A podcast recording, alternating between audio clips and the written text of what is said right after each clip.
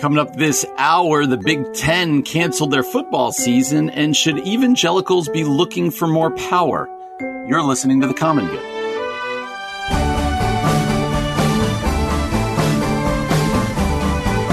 Hey, everybody, welcome to The Common Good here on AM 1160 Hope for Your Life. Alongside Ian Simpkins, my name is Brian Fromm. Happy to have you with us today. Remember, you can find us on Facebook at the Common Good Radio Show, online at 1160hope.com, and you can find our podcast wherever it is you get your podcast. Subscribe, rate, and review. Uh, Ian, I'm hoping we can get through this show today without needing to run into our basements. That would be that would be a win after yesterday's show. I mean, the good thing is I'm always in my basement, so I, I, am protected by my workday. Right. Yesterday was crazy. In fact, uh, I was reading on NBCNews.com uh, that over 1 million people in the Midwest lost power yesterday. There's still, uh, we got an email from our mayor saying that apparently there's still 500 people in Downers Grove, our town, without power. Wow. And uh, that really was crazy. I think the most uh, unbelievable thing that I saw yesterday, you and I both got the picture while we were on air, was that picture at College Church in Wheaton. Uh, right. With their steeple over, I think that was something went right down, right down through the middle of Wheaton there.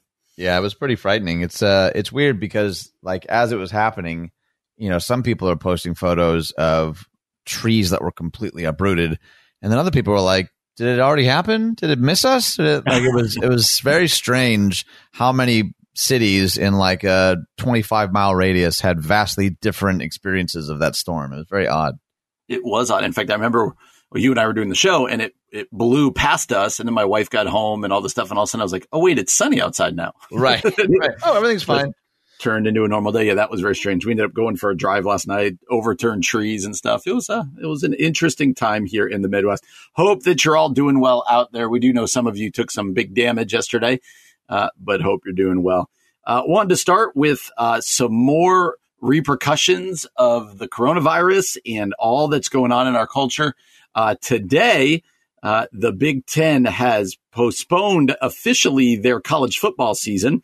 They're saying they may try to play again in the spring, but they are the biggest of the Power Five conferences. They are the first ones to pull the plug. And uh, this has been just a hot, uh, uh, a hotly contested debate. The president weighed in and stuff.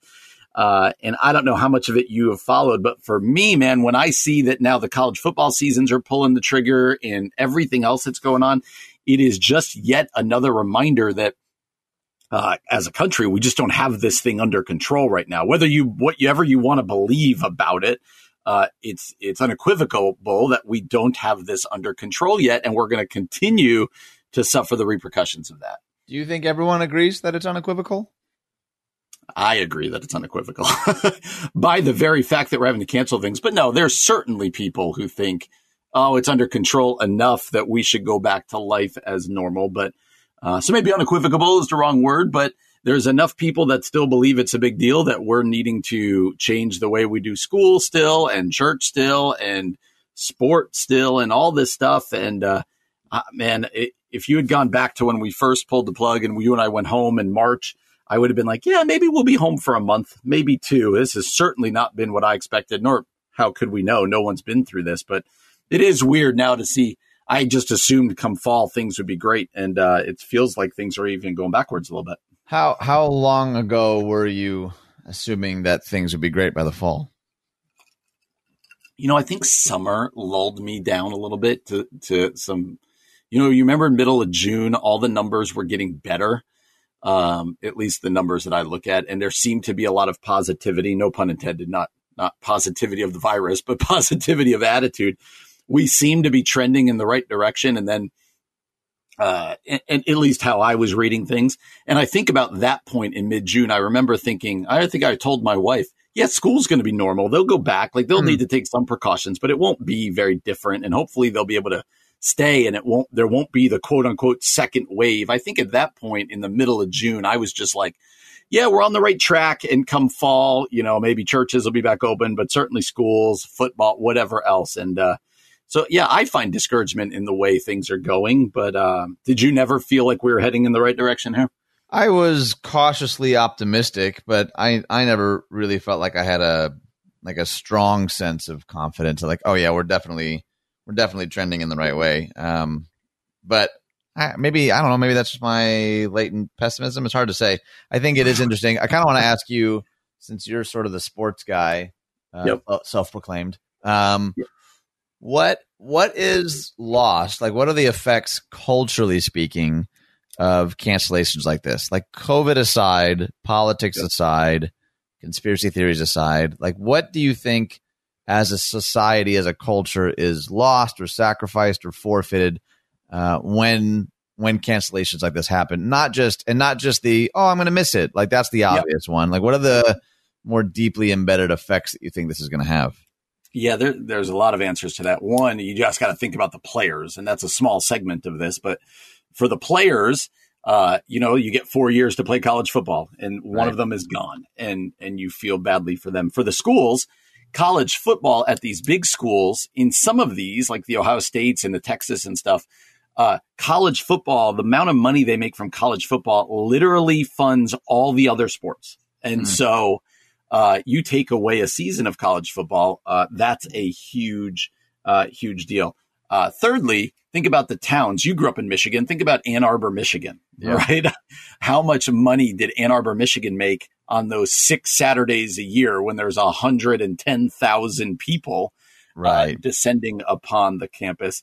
Uh, in the South, right, where college football is a little bit more religion than it is up here, Mhm. uh, you're losing a lot of your DNA and just your normalcy. You know, I think wh- whatever we lost, and uh, this happened in so many different ways with this virus, just what we know and kind of what makes us, sounds like a really petty way to put it, but kind of what makes us happy and kind of the rhythm of our fall, right? Saturday, you get up, college football's on. And so I think there's, for the average person, I think it's just that normalcy, that distraction, that that thing that we enjoy. It's another entertainment thing that's gone. So obviously the biggest loss is for the players, for the schools, but I think for the rest of us, uh, it won't change a ton for our day to day lives. But uh, it's certainly another thing that we're used to uh, that's now been taken away from us. And so you know, it's it's just it's sad. It's sad, but it, it's a reminder that the virus uh, doesn't care about college football and doesn't care about the start of school and other things. And uh, we need to do what we can to get this thing under control. See again, what Um, if we find out though that the virus was actually very sensitive and did care and was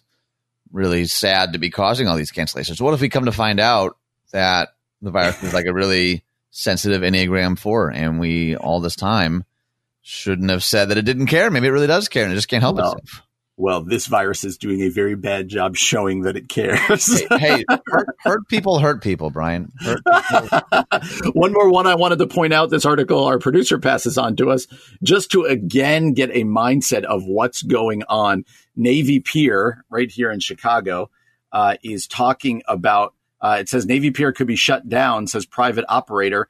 Here's the stat I want you to hear. Last year, Navy Pier made $60 million in revenue. It expects this year to lose $20 million. I'm not a math major, but that is an $80 million swing. And so when people talk about what is the uh, economic effects of the coronavirus, you think about the number of jobs that is and everything, tax revenue for Chicago. That's a huge number, don't you think? I do think it'd be weird if I didn't. It'd be weird if I was like, nah, Nah, 80 not that- that's not that big a deal. It's probably uh, not the highest on the list when you talk about like global economic effects, Right. but it is something when you think about Chicago and you think about things that are sort of icons of the city. It is Yep. strange to me that the the emotionality of some of those things hits us differently when we know the numbers and we've been reading the statistics. When you're like, oh, Navy Pier, it just like hits at a different kind of like emotional cognitive level, which is is sad for sure. Absolutely. So that's where we're at with COVID today. Uh, still feeling the effects of it, obviously, in many different ways. Well, coming up next, there was uh, a big article at the New York Times that just says this Christianity will have power. Donald Trump made a promise to white evangelical Christians whose support can seem mystifying to the outside observer. We're going to discuss this big article in the New York Times coming up next here on the Common Good, AM 1160. Hope for your life. Welcome back to the Common Good on AM 1160 Hope for Your Life alongside Ian Simpkins. My name is Brian Fromm. Glad to have you joining us today. Off of our talk from last segment about college football, I just found this quote and then we'll jump into our other topic. Uh, here, let me read this quote. It is this I, am, it's from a football coach. I'm having quite a time down here. Our asinine doctor has called off all practice for this week for no reason whatsoever. That was Root, uh, Knute Rockne before the 1918 uh, season with the Spanish flu. So some things never change. Oh, interesting. some things never change. Well, this article at the New York Times uh, came out on the 9th, and it was a big article that tried to go at Christianity, the evangelical vote, and Donald and President Trump, and tried to explain some things. So this is written by Elizabeth Dias, and it's titled "This Christianity Will Have Power." Let me read the first couple paragraphs, and I just think there's a lot to unpack here. So, okay, uh, she writes this. Uh, they walked to the sanctuary in the frozen silence before dawn, footsteps crunching over the snow. Soon, hundreds joined in line. It was January of 2016, and the unlikely Republican frontrunner, Donald J. Trump, had come to town. Uh, he was the boastful, thrice married, foul mouthed star of The Apprentice. They were one of the most conservative Christian communities in the nation, with 19 churches in a town of 7,500 people. Many were skeptical and came to witness the spectacle for themselves of a handful stood in silent protest. But when the doors opened and the pews filled, Mr. Trump's fans welcomed him by chanting his name. A man waved a quote, silent majority stands with Trump sign. A woman pointed a lone pink fingernail up to the sky. In his dark suit and red tie, Mr. Trump stood in front of the pipe organ and waved his arms to their shouts of Trump, Trump, Trump. In his 67 minute speech, Mr. Trump gave that day, uh, it would become infamous, instantly covered on cable news, because this is the one where he said, if I, I could stand in the middle of Fifth Avenue and shoot somebody and I wouldn't lose any voters. Uh, it sh- although it overshadowed another message that morning. He said this I will tell you, Christianity is under tremendous siege, whether we want to talk about it or we don't want to talk about it. Uh, Christians make up the overwhelming majority of the country, he said. And then he slowed slightly to stress each next word and yet we don't exert the power that we should have. If he were elected president, he promised that would change. He raised a finger. Christianity will have power, he said. If I'm there, you're going to have plenty of power and you don't need anybody else. You're going to have somebody representing you very, very well. Remember that. Uh, and so then she goes on to some more, but I want to pause there with that background. A, do you remember this time in the election? But what what about that? About Christianity at that point being tremendously under siege and needing to exert its power? Uh, where do I start? Um, I'm reminded of Acts one verse eight, Brian, where Jesus says, "You will receive power when the Holy Spirit comes upon you." I'm assuming that's not what President Trump was referencing necessarily, like a mm-hmm second coming or a spiritual revival of some kind. It does kind of show uh, Western evangelicals long tied to the desire for power. And that's not fair. I think everybody to some degree desires mm-hmm. power um, or influence or however you define that that word. It is uh, obviously a bit concerning to link. And I, I, guess maybe what he was trying to say was maybe you feel underrepresented, and with me here, you'll be represented. The the word mm-hmm. power is really the thing that I think shifts the tone of the sentiment. If I'm here, you're going to have plenty of f- power. You don't need anybody else. It's sort of the the the the assumption then is that like if I'm not here, Christianity won't have power. And mm-hmm. we've talked a number of times, sometimes for whole segments, and oftentimes with multiple se- segments for you know with various guests that the idea that political office is the kind of power that Christians should be most preoccupied with is super dangerous. And I, am not saying that there aren't like good people in office that I bring with them Christian values and morality mm-hmm. and ethics that I think can enact good things in the world. However, I think when we make political power the greatest hope and aim for Christianity, that that's when I think Jesus has some pretty specifically harsh words for for that kind of thinking. To be honest.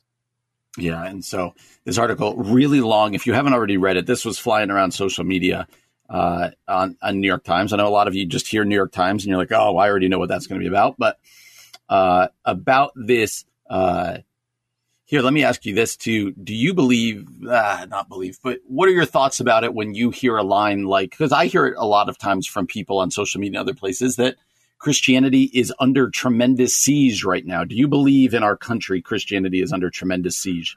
I think globally it certainly is. I think the siege that Christianity is under here is probably much different than what a lot of Christ followers are experiencing around the globe. That doesn't mean that we're not experiencing some of it.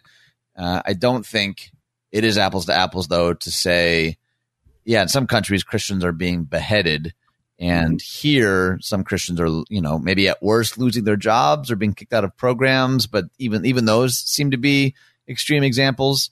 Uh, I I think I think if we take Paul's words seriously, that there is a battle at all times. I think you could say at any point in history, at some level, yes, Christianity is under attack. Like we have an enemy who wants nothing more than to divide and conquer us. So I think it is safe to say that. I do sometimes feel like we take that word, and I'll include myself in the we, and maybe mm-hmm. conflate any level of inconvenience or outcome that isn't what I desired as persecution or like this article references siege. Um, I don't I don't know that I agree with necessarily linking that. It's kind of like the the person that you know was really really rude to their spouse, and then that spouse made them sleep on the couch.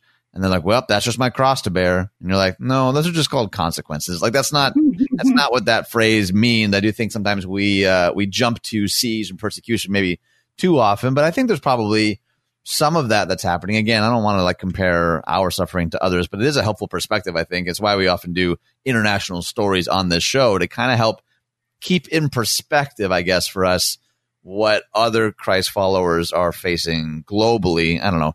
So I, I guess the sort of answer, like, yeah, probably in some ways, but maybe not as much or as often as sometimes we make it out to sound. Yeah and you do a good job talking about this. So as we close this out, just the whole idea of power, and you touched on it already, but that Christianity will have power. Maybe speak to uh, Christians out there who are like, yeah, I think that we should be, we need more power so that we enact, we can enact in this nation what we think is right and what we want.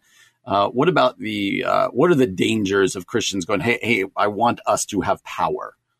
Gosh, so many thoughts. Like I think of, uh, I think it's Matthew, maybe Matthew 17 or 18 it's right after Jesus has told the disciples actually that he's going to be killed. And then, like in a completely tone deaf way, the disciples, they're like, next question is, who will be greatest in your kingdom? That's or, right. Who, who, among us? You're like, hey, I just told you that I'm going to die. And they like miss the point. And then that's when he makes the reference to children, right? He calls a child to be almost this object lesson. And that's often sort of taught as we should have childlike wonder the way that kids do. And I don't, I think that's true, but I think it's incomplete. Children in the first century were like lowest on the rung.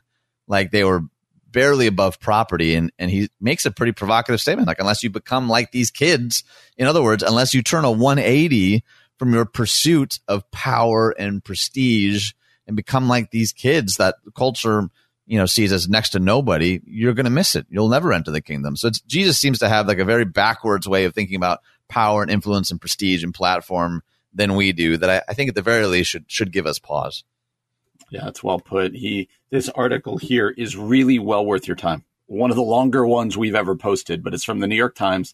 Uh, if Christianity will have power, kind of a look at a, deep dive into President Trump and his ties and his uh, backing by even the evangelical world. So I'd give it a read, especially as we move into uh, this uh, election season. Some of you are going to really agree with it. Some of you are going to be insulted by it. We would love to hear your feedback. You're going to be able to do that at our Facebook page, The Common Good Radio Show. Well, coming up next out of Christian Today, one of our favorite authors, Scot McKnight. We're going to read a blog post of his entitled Help, My Pastor is a Narcissist. That's coming up next year on The Common Good.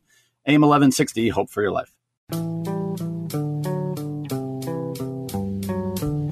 Welcome back to the Common Good on AM 1160 Hope for Your Life. Alongside Ian Simpkins, my name is Brian Fromm. Glad to have you with us on a beautiful Tuesday afternoon. Uh, Scot McKnight, somebody, we've had Scot McKnight on the show. I said somebody we want to have on the show. We've had him on the show. Can we call him a friend of the show? I mean, go right ahead, Brian. It hasn't stopped you before in the past. Is I think they have to be on one time, and I'm willing to go friend of the show. Mm-hmm. So, uh, friend of the show, Scot McKnight, he wrote at his blog Jesus Creed on Christianity Today Help, my pastor is a narcissist. Eight strategies for dealing with narcissistic pastors. Tell us about what Scot McKnight had to write. Yeah, if you've not heard the name Scot McKnight yet, first off, what are you doing? Secondly, uh, read anything he writes. He writes Christianity Today pretty regularly. He's cranking out books at an insane pace. Just a just someone who I think is a prolific but like scholarly weighted voice and perspective, which is really really needed. He talks about uh, eight strategies for dealing with narcissistic pastors. It is kind of sad actually because this like cover image is like of a full gathering, like a big gathering conference. I'm like, oh man, when are we going to be able to do that again? But I'll just, uh, I'll just start it off how he starts it off. He says, It is a sad irony that churches at times attract unempathetic, selfish narcissists as leaders, where the narcissists simply find their way to the top, which must be somewhat true, or the top of the leader tower attracts the narcissist, which is which also must be somewhat true. We uh, we all know that it uh, oh boy all we know is that too many churches have too many narcissists in leadership, and they are mostly male. So I won't be as nuanced in alternating between he and she. If we are to have any hope of developing a goodness, and then parenthetically, tov culture in our churches, these narcissist, unempathetic leaders must be narcissistic, unempathetic leaders must be resisted. Should I really be reading today? I don't feel You're like doing well. You're going to make a comeback here. Oh boy, don't call it a comeback. I've been here for years. Uh, Laura Barringer and I discuss this, uh, discuss all of this more in our soon to appear book, A Church Called Tov, And our focus is on the seven characteristics of churches that form into Tov or goodness cultures. But let's be careful about this term narcissist. Not all leaders are narcissists and not even all strong leaders are narcissists. Some people fling narcissist at anyone they don't like who is a leader, quote, above the person. So let's get an official description on the table and I will use the Mayo Clinic summary. So let me give the summary and then we'll dive into to, uh, the kind of meat and potatoes of the article. Narcissistic personality disorder, or NPD for short, is a mental condition in which people have an inflated sense of their own importance, a deep need for excessive attention and admiration, troubled relationships, and a lack of empathy for others. But behind this mask of extreme confidence lies a fragile self esteem that's vulnerable to the slightest criticism. Mm. So then he goes on to say, We discussed this more in the book, but I summarize in points a narcissist has one, an inflated sense of importance. Two, a need for admiration. Three, signs of troubled relationships. Four, lack of empathy for others. And five, vulnerable to the slightest criticisms. You wouldn't happen to know any leaders that fit those categories, would you, Brian? I plead the fifth on this one. uh, probably more than fair. Yes. Okay, so he goes on to talk a little bit about if you suspect that maybe your pastor leader is a narcissist, he gives a, a list. Brian Fromm loves lists. Oh, I do very much for uh, ways to combat that or at least go after it. So why don't you take number one? Yeah, he says, here's what you do first pray. Read your Bible about Jesus' way of the cross. Seek counsel with wise leaders who are marked by Tov or goodness and spirit led grace. Pray some more.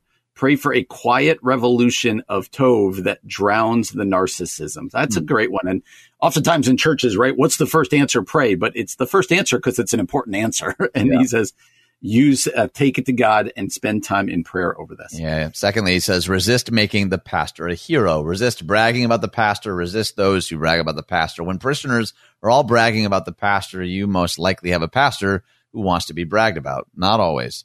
The narcissistic pastor wants glory and makes glory a good thing, and it has to be discerned for what it is and resisted. Mm, that's good. Number three. Uh, third, oftentimes the bigger the church, the bigger the ego it takes to manage and control and lead and guide the church. Mm. I use quotation marks here because the more egocentric the pastor, the more likely the term is, quote, control. Mm. Not all megachurch pastors are narcissists, but narcissists are attracted to megachurches. In fact, narcissists are attracted to power. So, solo pastors with lots of power and authority and control, no matter the size of the church, mm. are attractive to the narcissist. That's really good. The fact is, uh, the word there is control. Number four, from groundswells of magnifying the work of others in order to form a culture that is other oriented instead of pastor oriented. Mm. That's pretty good.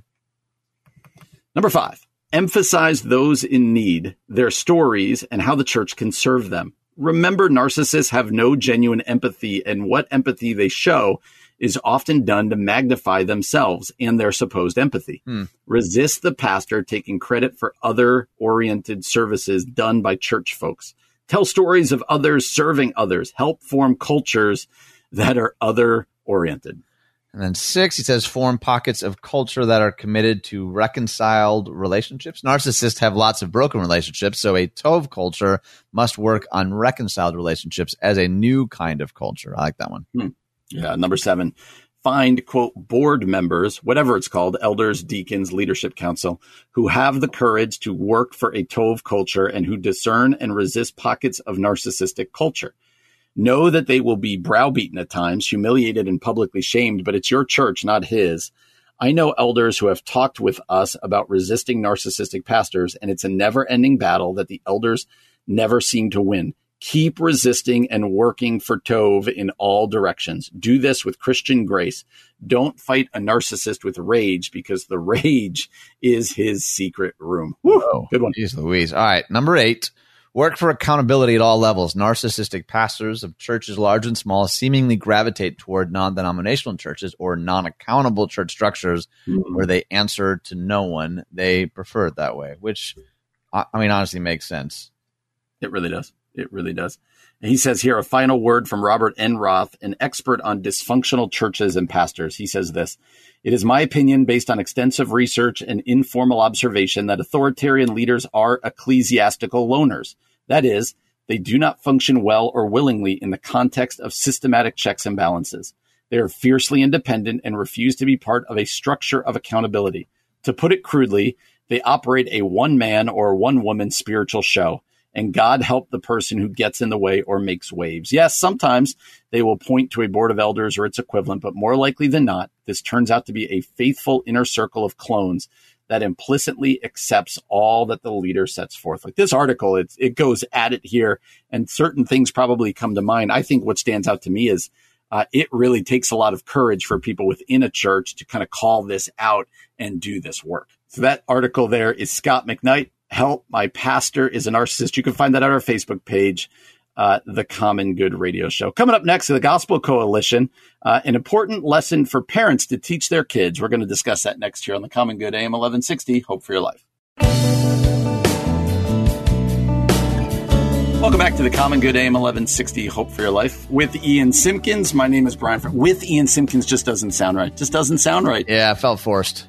Didn't it? You were just waiting for the alongside. Mm-hmm what's better than along what's different than alongside but better than with? Would it be just along with ian simpkins i don't know. Well, I, I think that's what i say. Oh, okay so that's yours. I can't take that one. Okay. you can't i, I don't uh, i haven't cornered the market there. Let's see let's see what thesaurus.com says. Uh, alongside of a, pace, a, a, pace with that's fun. Mm. close at hand. Close at hand with ian simpkins that's not bad. Yikes equal with, yeah. Ooh, in company with, in company with Ian Simpkins. Okay. Okay. I do. Th- well, so you've been saying alongside the the definition does seem to imply like a close physical proximity. Yeah, I mean, really, to be honest, not only have I been lo- saying alongside today, but for the last eighteen months. and I feel like this is what I said eighteen months ago. I think this implies that we're physically next to each other. Yeah. Although the first time near. I did it, we were physically, but it, it, has been a while. So anyway, compelling radio as to what words we should use to describe mm-hmm. our proximity to one another. Mm-hmm. uh, Melissa Kruger wrote an article entitled "This: The Most Important Lesson Parents Teach." Uh, the most important lesson parents teach. Before reading it, I'm curious. You've got young kids. I remember, especially when my kids were as young as yours. I feel like I read everything and tried to take all the advice, but it actually got a little frustrating because you would get so much advice. And eventually I was just like, I'm just going to parent the best I know how. Are you one who reads as much as you can? Or are you like, no, we're just going to figure this out? Yeah, I'm probably somewhere in between. You know, it's not the same at all, but I'm the oldest of seven kids. So I feel like I've been around little Good babies point. and kids for a lot of my life. And as I got older, you know, when you're the oldest of seven, there's certainly some expectation like, hey, I need you to take care of this diaper, figure out this bottle or whatever. So I, I don't feel like I was as spooked. I probably did a whole lot more at the beginning.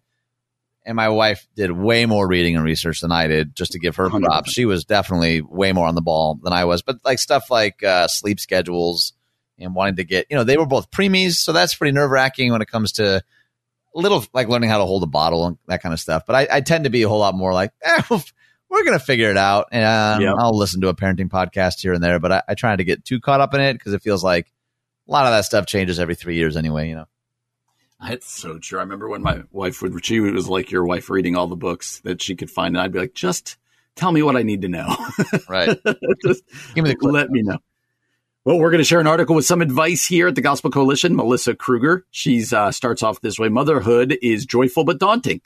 We never feel like an expert because the subject keeps changing. When you've parented a toddler, it's time for elementary school. Once you've gotten uh, tweens figured out, we're parenting teens, and then all of a sudden we're waving goodbye as they head off to college.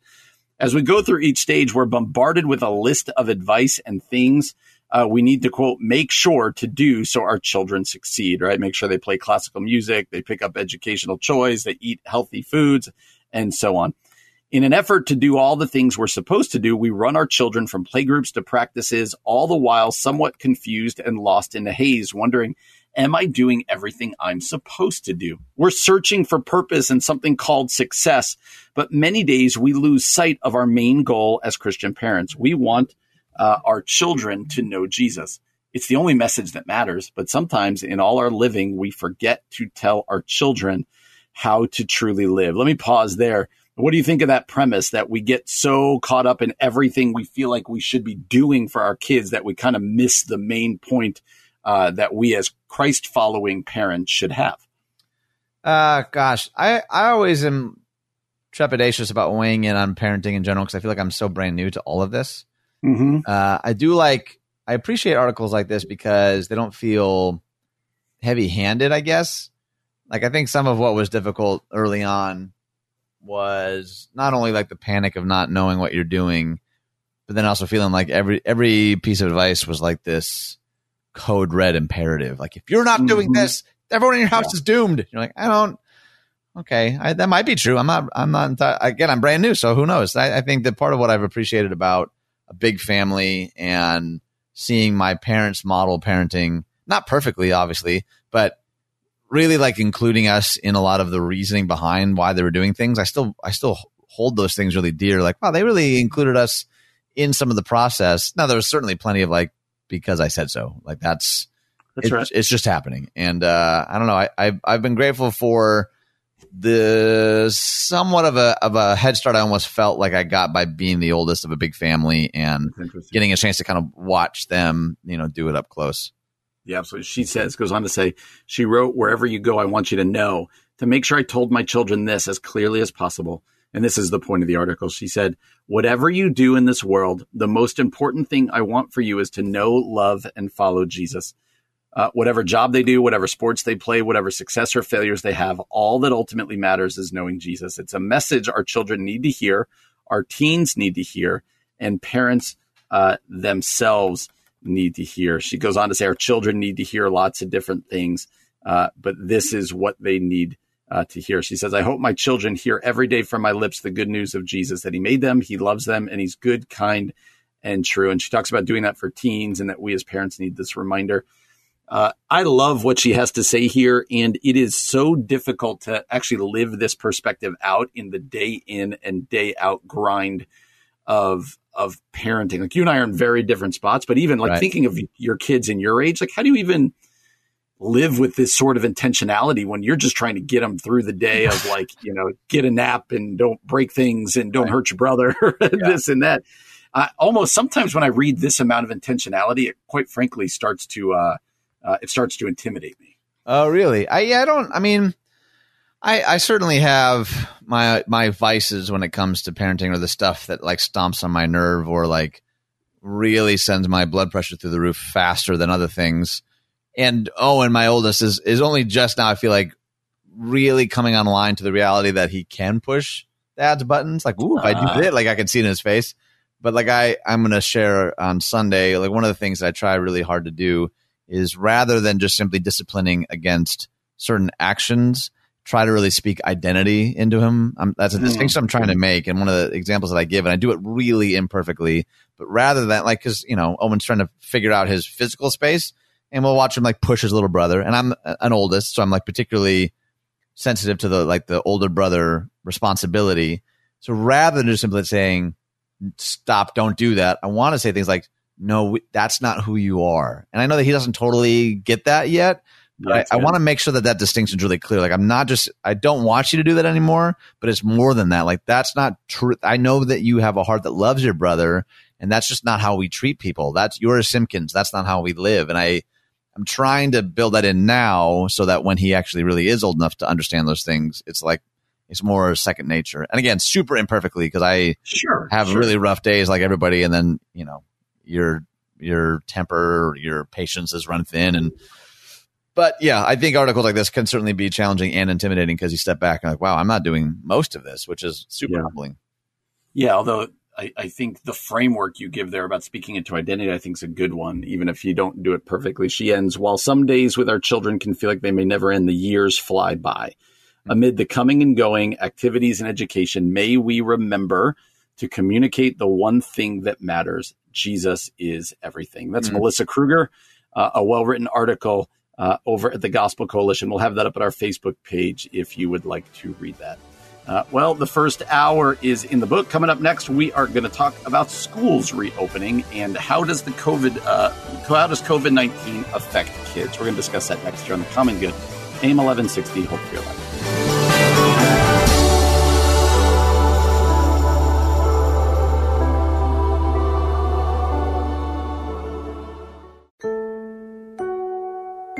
Coming up this hour, we're going to talk about kids going back to school, what fuels divisions in the church, and then we're going to end with some good news. You're listening to The Common Good.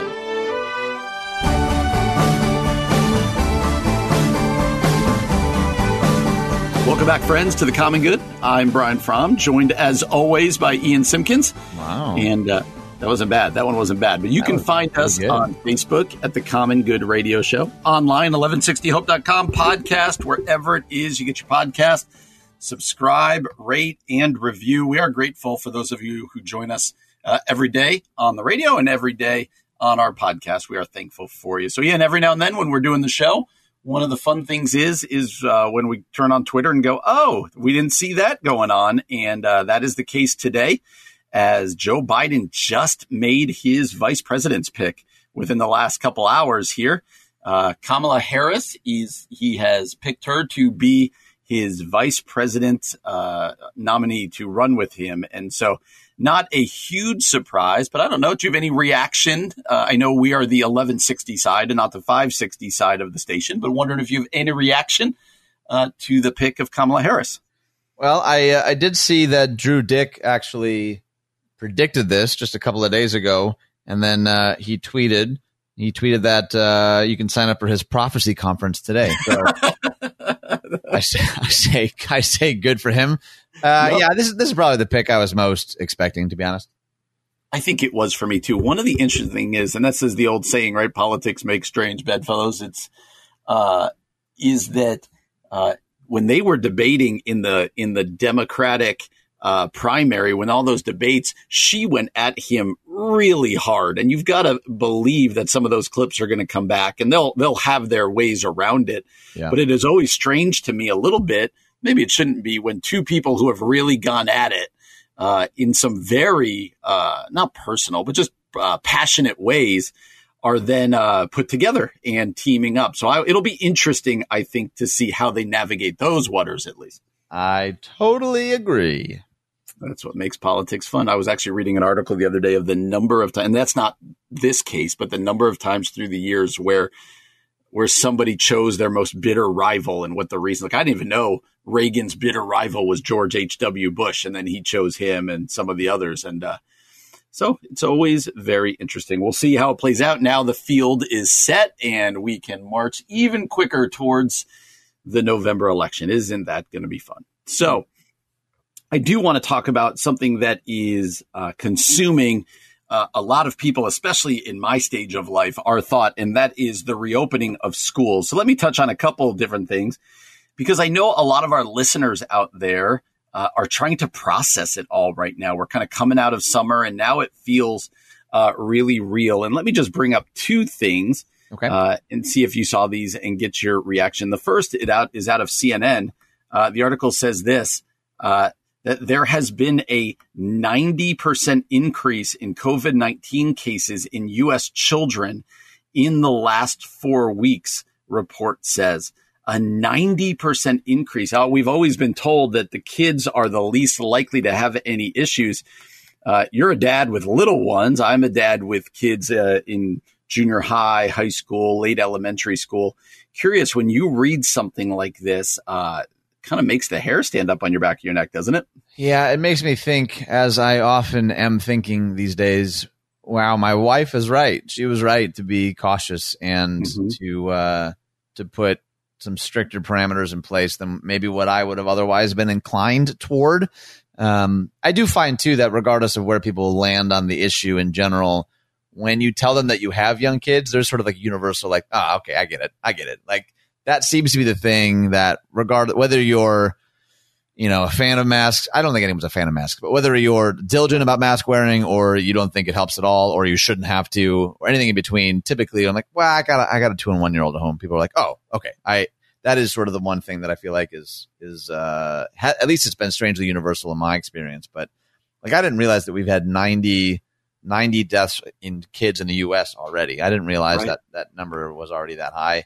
Um, it is a little frightening, and it and I don't know that we were always told necessarily that it didn't affect kids. It feels more like uh, something that spread through the grapevine than like official, uh, like court ordered or sanctioned responses to what you know the, how this virus actually works. But I, we, I guess we definitely did hear it from some authorities early on, and it is kind of strange to see us learn as we go when it comes to like how this thing actually works. Yeah, it's interesting. Uh, I know our church has uh, being a much smaller church than yours, we've kind of dabbled in some more of gathering in very specific, very safe ways. Uh, and as we have, we still do everything online. But as we've done some stuff where we invite people into smaller groups, or we even did a very uh, small number of people at our service this past Sunday, uh, what has been constant is there's never anybody there with kids. Hmm. Never. Uh, and uh, no matter what we offer, in fact, this week uh, when we had people in the church for the service, not one kid there.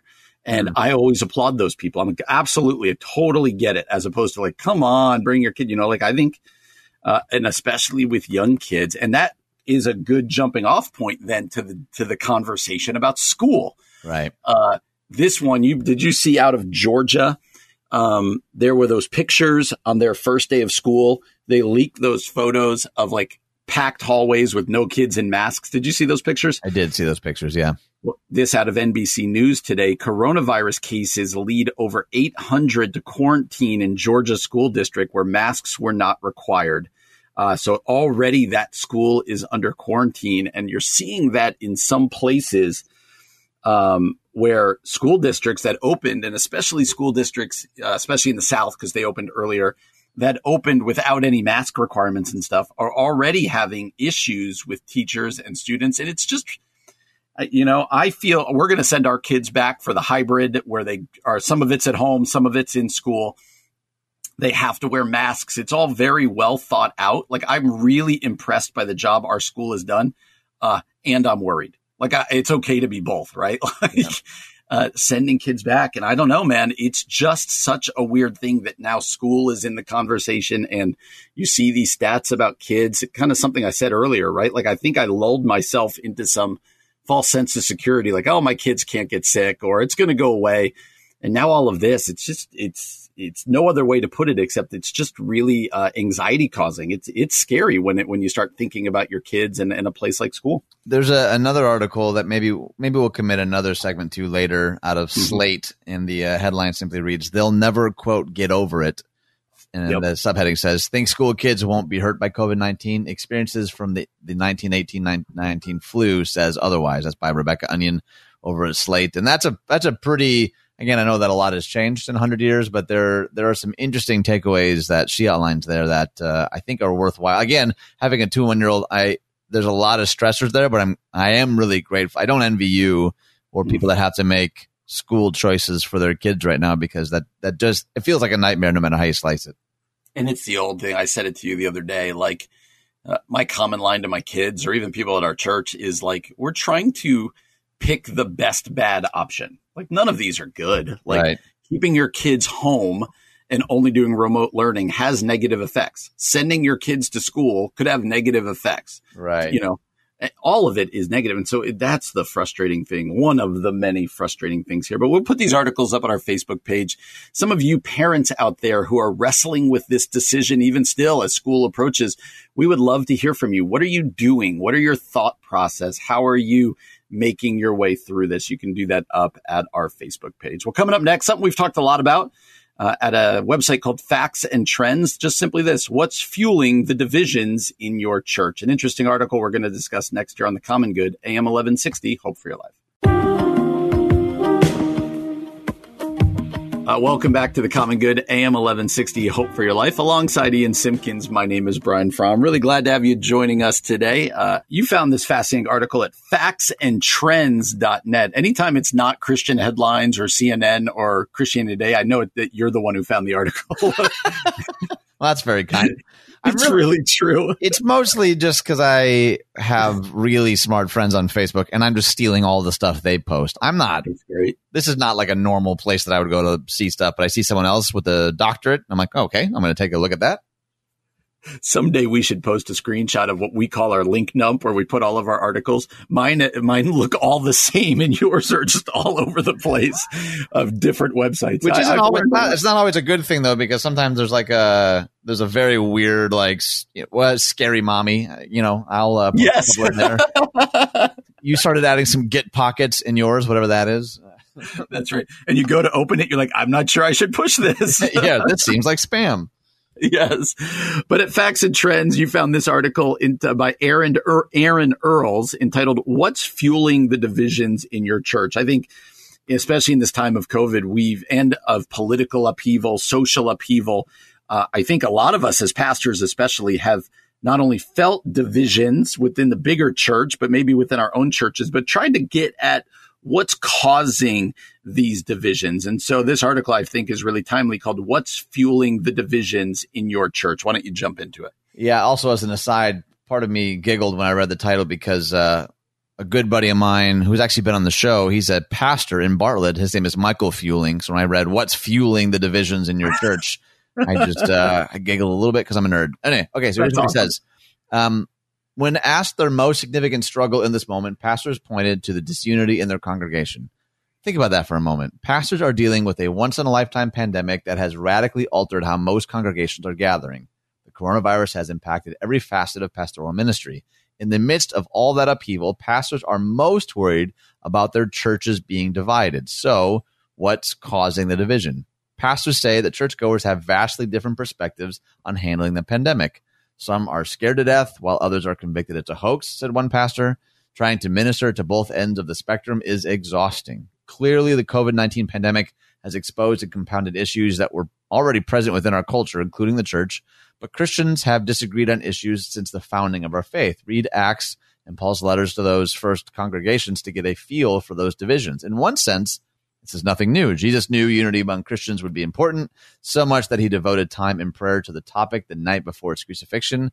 In what has become known as the high priestly prayer in John 17, Jesus asks his Father to bring unity to all those who will come to believe in his message. The unity of Christians with each other is to be a witness to Jesus' unity with the Father, but pastors say they are experiencing anything but unity right now. What's happening? Many factors, no doubt, play a role in this problem, but one statistic may underscore a significant contributor to our current division. This is written so well, by the way, because like yeah. it's like a tease. It's like, well, tell me, tell me, tell, tell me what the thing is. Yes, yes. On, on any given day, evangelical Christians in the U.S. are twice as likely to open Facebook as their Bible, according to Lifeway research. And so he's going to kind of go mm-hmm. on to talk about the heading here is anti-social media. The irony of social media is that it was pitched as a way for us to stay connected with those we love. But in reality, social media has worked to keep us connected uh, to the app by stoking anger at those we love and those we've never met. Social media apps intentionally amplify the most extreme voices because they're the ones most likely to generate a response. Being loud gets Facebook likes. Unreasonableness gains Twitter retweets. As Chris Martin, social media strategist for Lifeway, puts it, social media is not necessarily biased leftward or rightward. It's biased downward. Oh, that's that good. Is a money. I'm going to go tweet that right now. I think that is that's- such a good reminder, and it's interesting because Lifeway does a lot of these types of surveys and research. And uh, what they're going to really say is social media, in some sense, is at the core of so much of our division, which I think is fascinating and disheartening. Yeah, they the statistics here that they use percentage of evangelicals in the US who say they use the following every day. Facebook 66%, YouTube 39%, the Bible 32%. That's an issue and I totally get it. it doesn't surprise me. Um, but it, the question is what's forming us and uh, we've talked a lot on this show about the formation of things mm-hmm. from things like social media and Facebook and also from cable news uh, man, this article, I'm going to give this to some people I know. I'm going to keep this going because I feel this. I, I feel this just not just within my own church, but doing the show, just seeing the church in general that uh, the divisions, the tribalness, the the running to different um, corners, right, and vilifying the other, even when they are a fellow believer in Christ. I think this is uh, I think I would agree with people when they say, what's the biggest issue and talking about this issue of divisions and disunity. I think it is. And they really uh, bring some great stats to light here.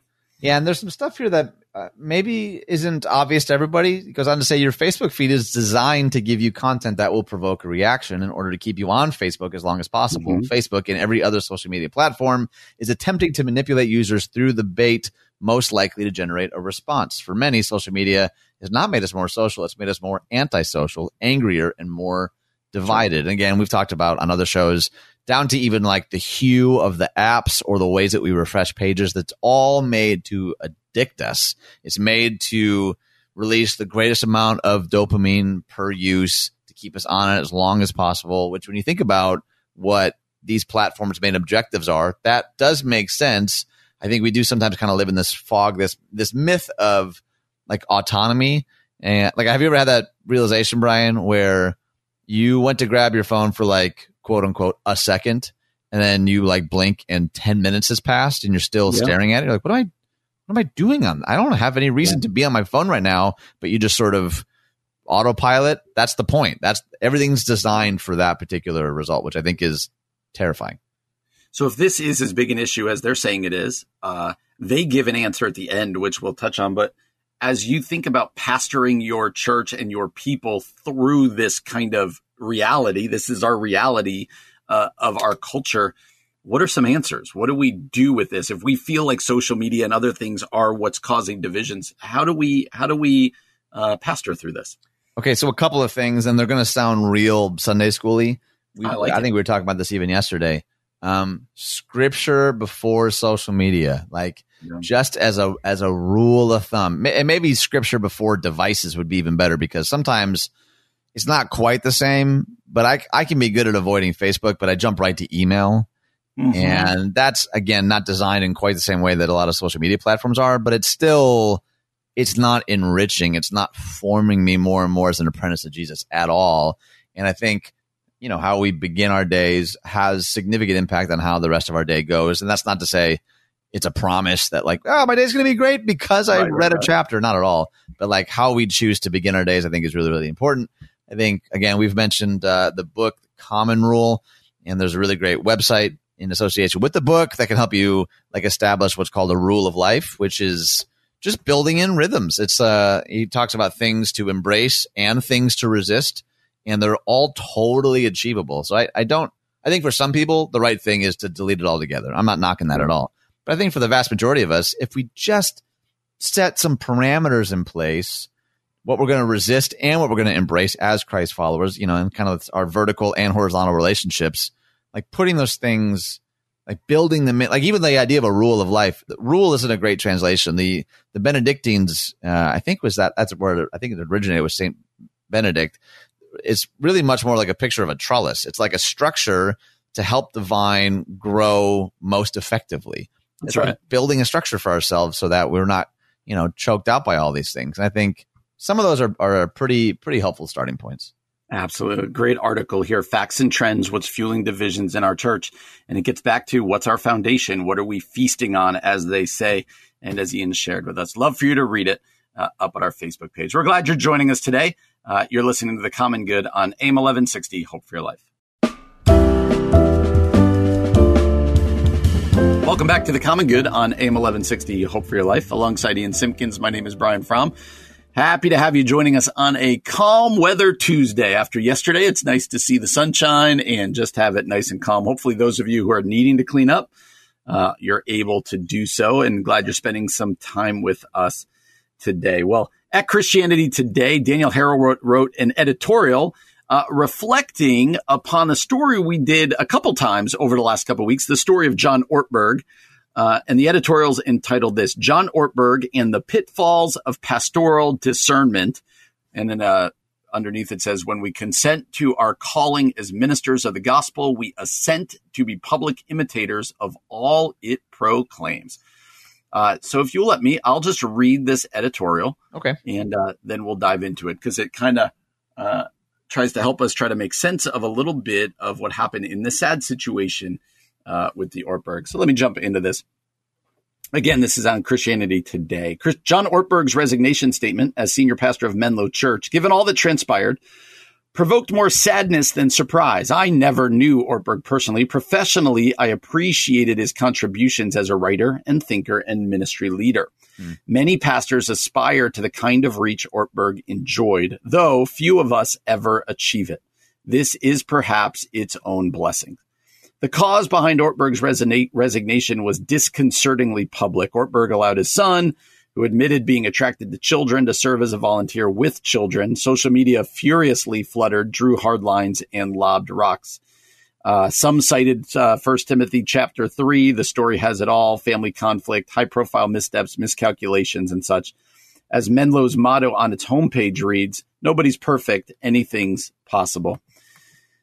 Uh, the fierce reactions found fuel from the combustibility of call out and cancel culture. It's been painful to read. As a pastor for 35 years with my own laundry list of mistakes, I recalled Jesus' words, let any one of you who is without sin be the first to throw a stone. Nevertheless, actions have consequences. Pastors are to be sure, pastors are sinners to be sure, but when we consent to our calling, we assent to a high standard, public obedience atop pedestals and in fishbowls uh, on display, not for show, but as examples to imitate, like it or not.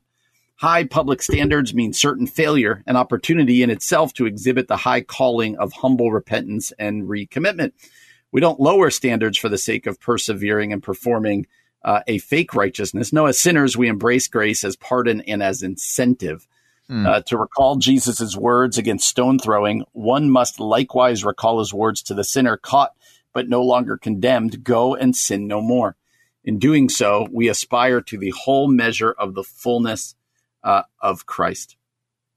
The path to such fullness depends on honest self suspicion and truth, uh, both spoken in love and heeded. Christianity teaches that even our best motives come tinged with uh, self interest. Called to be shepherds, we choose to lead by going first and somehow showing the path as possible in both hardships and joys.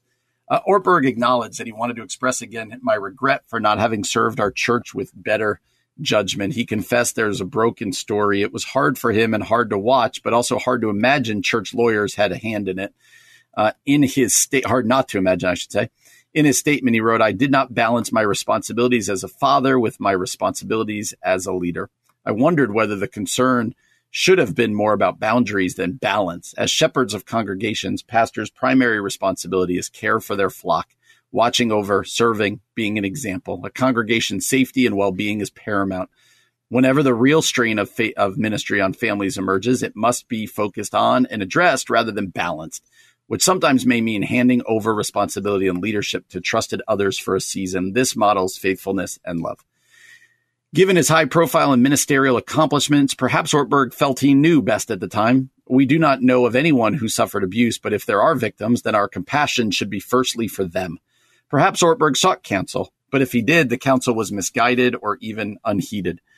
Uh, if the counsel came primarily from loving friends, did their love discount the severity of the danger? Friendly counsel often supplies more, more support and even rationalization than the confrontation and rebuke that may be required. This is why I think it's always good to check in with a few detractors. They care less about your feelings and tend to shell out truth with no sugar. Uh, thinking back, he says, uh, let me jump to the end. He says, uh, even in pieces, we are not cursed or unlovable or worthless. On the contrary, in Christ, to be broken is to be ripe for redemption by a crucified Savior whose body was broken for us. Ortberg said he doesn't know what happens next or yet what he's learned, except that his story is broken. The late Catholic mystic Henri, uh, Henri Nouwen went so far as to equate being broken with being blessed. In a strange way, he wrote, the spiritual life isn't, quote, useful or successful, but it is meant to be fruitful, and fruitfulness comes out of brokenness.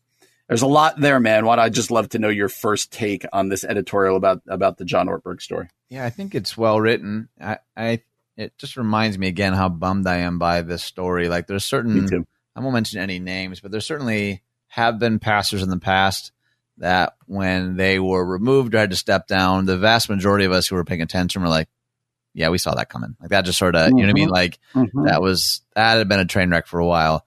With Ortberg, I just never, and I didn't follow him closely, you know, so like me, that feels a little tone deaf on my part to be like, oh man, I'm bummed by this story. We're like, yeah, but there was all sorts of other really complex mistakes made and people you know, put in harm's way and that kind of stuff. So, so please right. don't hear me say that I'm elevating like, oh man, I'm bummed. I know that it's way, way more complicated and enigmatic than that. But it, it is interesting when he talks about not balancing his responsibility as a leader and a father. Yeah. I, I find that often a lot of pastors I know kind of f- flip it, right? Like it sounds like he's saying, man, I, em- I emphasize too much as a father, not enough as a leader. Don't you find that often the, the opposite is the case? With the uh, the Western American pastor, Sadly. particularly male pastor, like yeah. they're working 80 hours a week and they're like completely neglecting their responsibilities as a father. I, I find that I find that uh, interesting, and I wonder if we'll see a trend in that way. But I, I, I like what he's saying about brokenness. I think he's right on. I do, and again, we've talked about this since day one on this show.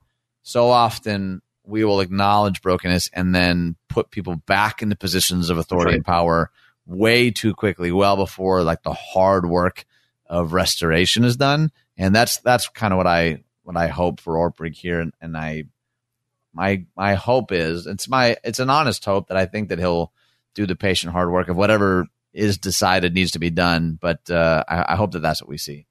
Yeah, what I struggle with here, and I believe it to be true. So when when you hear me say struggle, don't be like I'm doubting it.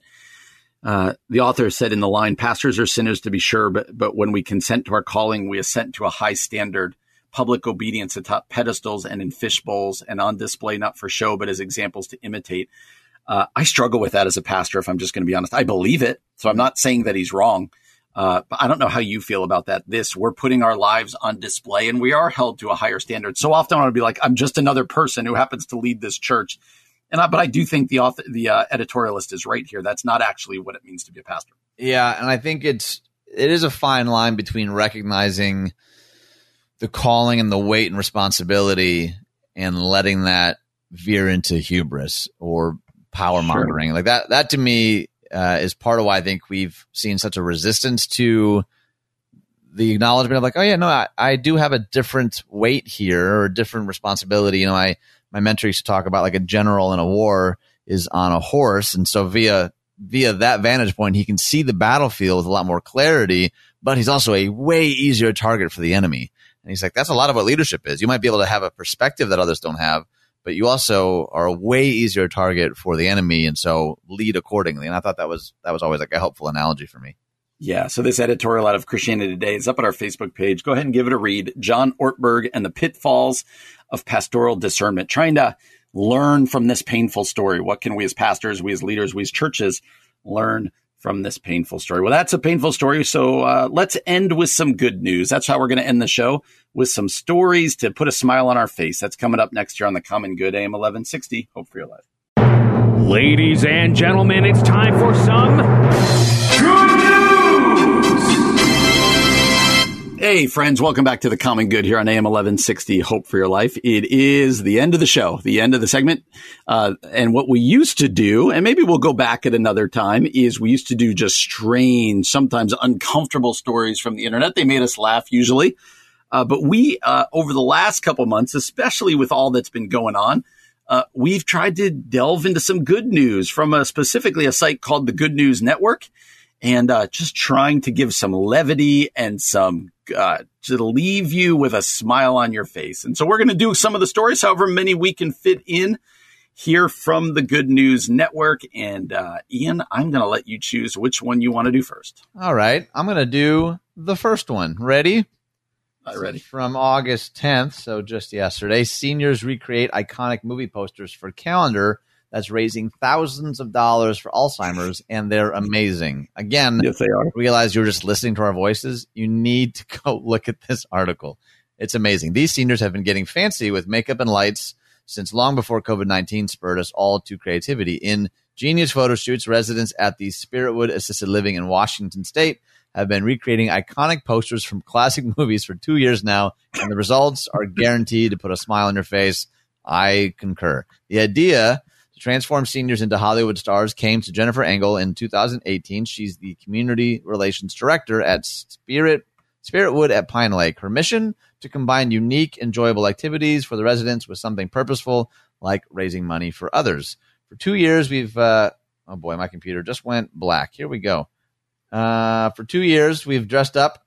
Uh, we've dressed up the seniors as Hollywood movie stars and Village Concepts, a family company that owns the senior home, produces the calendars for us.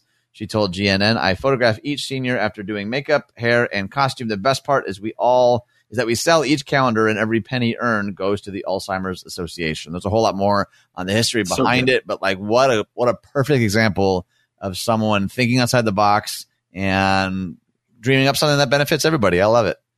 And you've got to go find this because at the bottom of the article they do some of the pictures. Yeah. I can't figure out which is my favorite. There's Elf, Wayne's World, uh, Star Trek. Uh, they're also good. This old guy doing Top Gun. It is so funny. Blues Brothers. I would encourage people to read this because it is it is really good. The next one, uh, drive-in movies are coming to WalMarts across America, and every showing is free. Whoa. Let the popcorn munching, soda slurping, and celebrity spotting begin. It says it's time to return to the 1950s and enjoy a film in the open air because drive in movie screenings are coming free to Walmarts across the USA. If you've always wanted to catch a classic film on the big screen, the Walmart drive in tour can make that happen in a socially distancing way. Best of all, actress Drew Barrymore will be there to virtually host each event. And at one surprise location, she'll even be there in person created in response to the coronavirus. 160 Walmart stores across the country are going to be hosting the drive in movie nights until the end of October. The fun starts on August 14th, and this is no small initiative. Over the next few months, there'll be uh, 320 movies playing from coast to coast, from Houston, Texas uh, to uh, Centella, Montana. Film choices have been curated by the Walmart's drive in partner, the Tribeca Film Festival, so rest assured they won't be duds. Things like Friday Night Lights, The Karate Kid, Space Jam, E.T., Ghostbusters, Back to the Future, and kids' movies like the Lego movie and Madagascar. I hope they do that around here. That'd be a lot of fun, actually. Uh, PSA too, by the way, if you've not heard Gary Gulman, the comedian Gary Gulman's bit on Karate Kid, it's incredible. He, uh, I love Gary Gulman. I've never heard that one. Oh my goodness! You know Gary Gulman. You got to go listen to this clip. I can't formally endorse it because I think there's maybe some adult language, but um, I'll beep it. yeah, he, he sort of makes the case that uh, Daniel is actually the bully of the entire movie, and that the Cobra Kai are the So victims. It is uh, wonderful. Okay. Uh, next one out of the Good News Network, goodnewsnetwork.org. Box of stained glass bought at auction solves 80 year mystery of church windows gone missing during World War II. That is a headline. A woodcarver who bought a box of stained glass at auction was shocked to discover he had unwittingly solved the 80 year mystery of the disappearance uh, from a church during World War II. Colin Mantrip, 63, purchased what he thought was a box of fragments of stained glass when it went up for auction, intending to use it to create original windows in his handcrafted doors. But when he arrived in July last year at Roseberys Auctions in London uh, to pick up what was sold as a box of stained glass, he was shocked to find an eight foot long and three foot wide box which weighed over 600 pounds. That's surprising. It was covered in dirt and so massive that he needed six people to carry it. I just couldn't believe what I was seeing. I thought this is an incredible amount of glass. I was delighted, said Colin from Bourne End, Buckinghamshire. For 300 pounds, that's pounds, right? I think so. I thought I bagged a bargain and I didn't even know about its history. They're so beautifully done, which is normal from that era when there was such an incredible attention to detail. After spending a few months restoring and cleaning the beautiful, uh, beautifully intricate and colorful windows, he noticed the words St. Mary's inscribed in the glass. Became curious about what the origins of the Victorian windows from the 1850s. It took it only took a quick search online to discover that some windows had gone missing at a once thriving parish 80 years prior. He was stunned to discover that the pieces he purchased were actually the windows from St. Mary's Church in Sheffield, South Yorkshire, which had gone missing during the war. In 1939, the majestic 20 by 12 foot neo Gothic east window, which shined down over the altar of St. Mary's, was removed to protect it from Nazi bombers. That is a wild story. And he tried to return them, and they said no. They had already replaced them, so he got to keep them. That's really really cool. What would you do with them though? Like he can't. Like he wants no to, idea. you, know, put these in his custom doors, but you can't use those. No, no, 600 pounds. No way. Uh, next one free internet coming for 35,000 low income Philly, uh, Philadelphia families in public private partnership as classrooms stay closed. Philadelphia wants to ensure that all its K through 12 students have internet access so they have what they need to learn remotely during the pandemic. Since the coronavirus forced schools closure this spring, the city has been working with foundations and partners uh, fund to mobilize funding that will provide broadband internet access for 35,000 kids. And this week they unveiled the program that will make it happen. Uh, Phil Connected will connect eligible student households with two years of high speed internet without any out of pocket expenses using Comcast Internet Essentials program or a high speed mobile hotspot for families who are housing insecure. The program will also ensure K through 12 public school students have the devices they need, such as a laptop or a tablet, and also keep it all running smoothly. The article goes on to say this is a mixture of like the government, but also lots of businesses doing this. This is a, an encouraging story. Do I got time for this last one? You do. That's why I went fast on that one. Okay. Old toy horse left in trash becomes local celebrity with villagers moving it daily from home to home. this is another I one like you have to kind of see in person. An old stuffed toy horse left out on the pavement for trash pickup went on to a life of celebrity after residents of a small village in Norfolk, England adopted him as their face mask wearing mascot. It all started about a week ago when a gentleman in what what is that? Hethersett?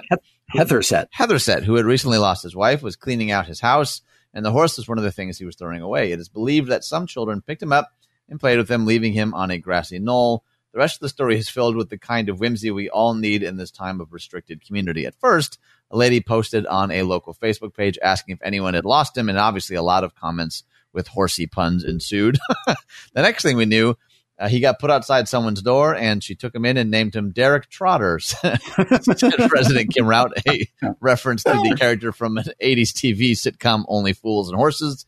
Derek has since trotted from home to home with villagers, keeping track of his whereabouts on a Facebook group that Kim set up called Derek Trotter, the Globe Trotting Pony.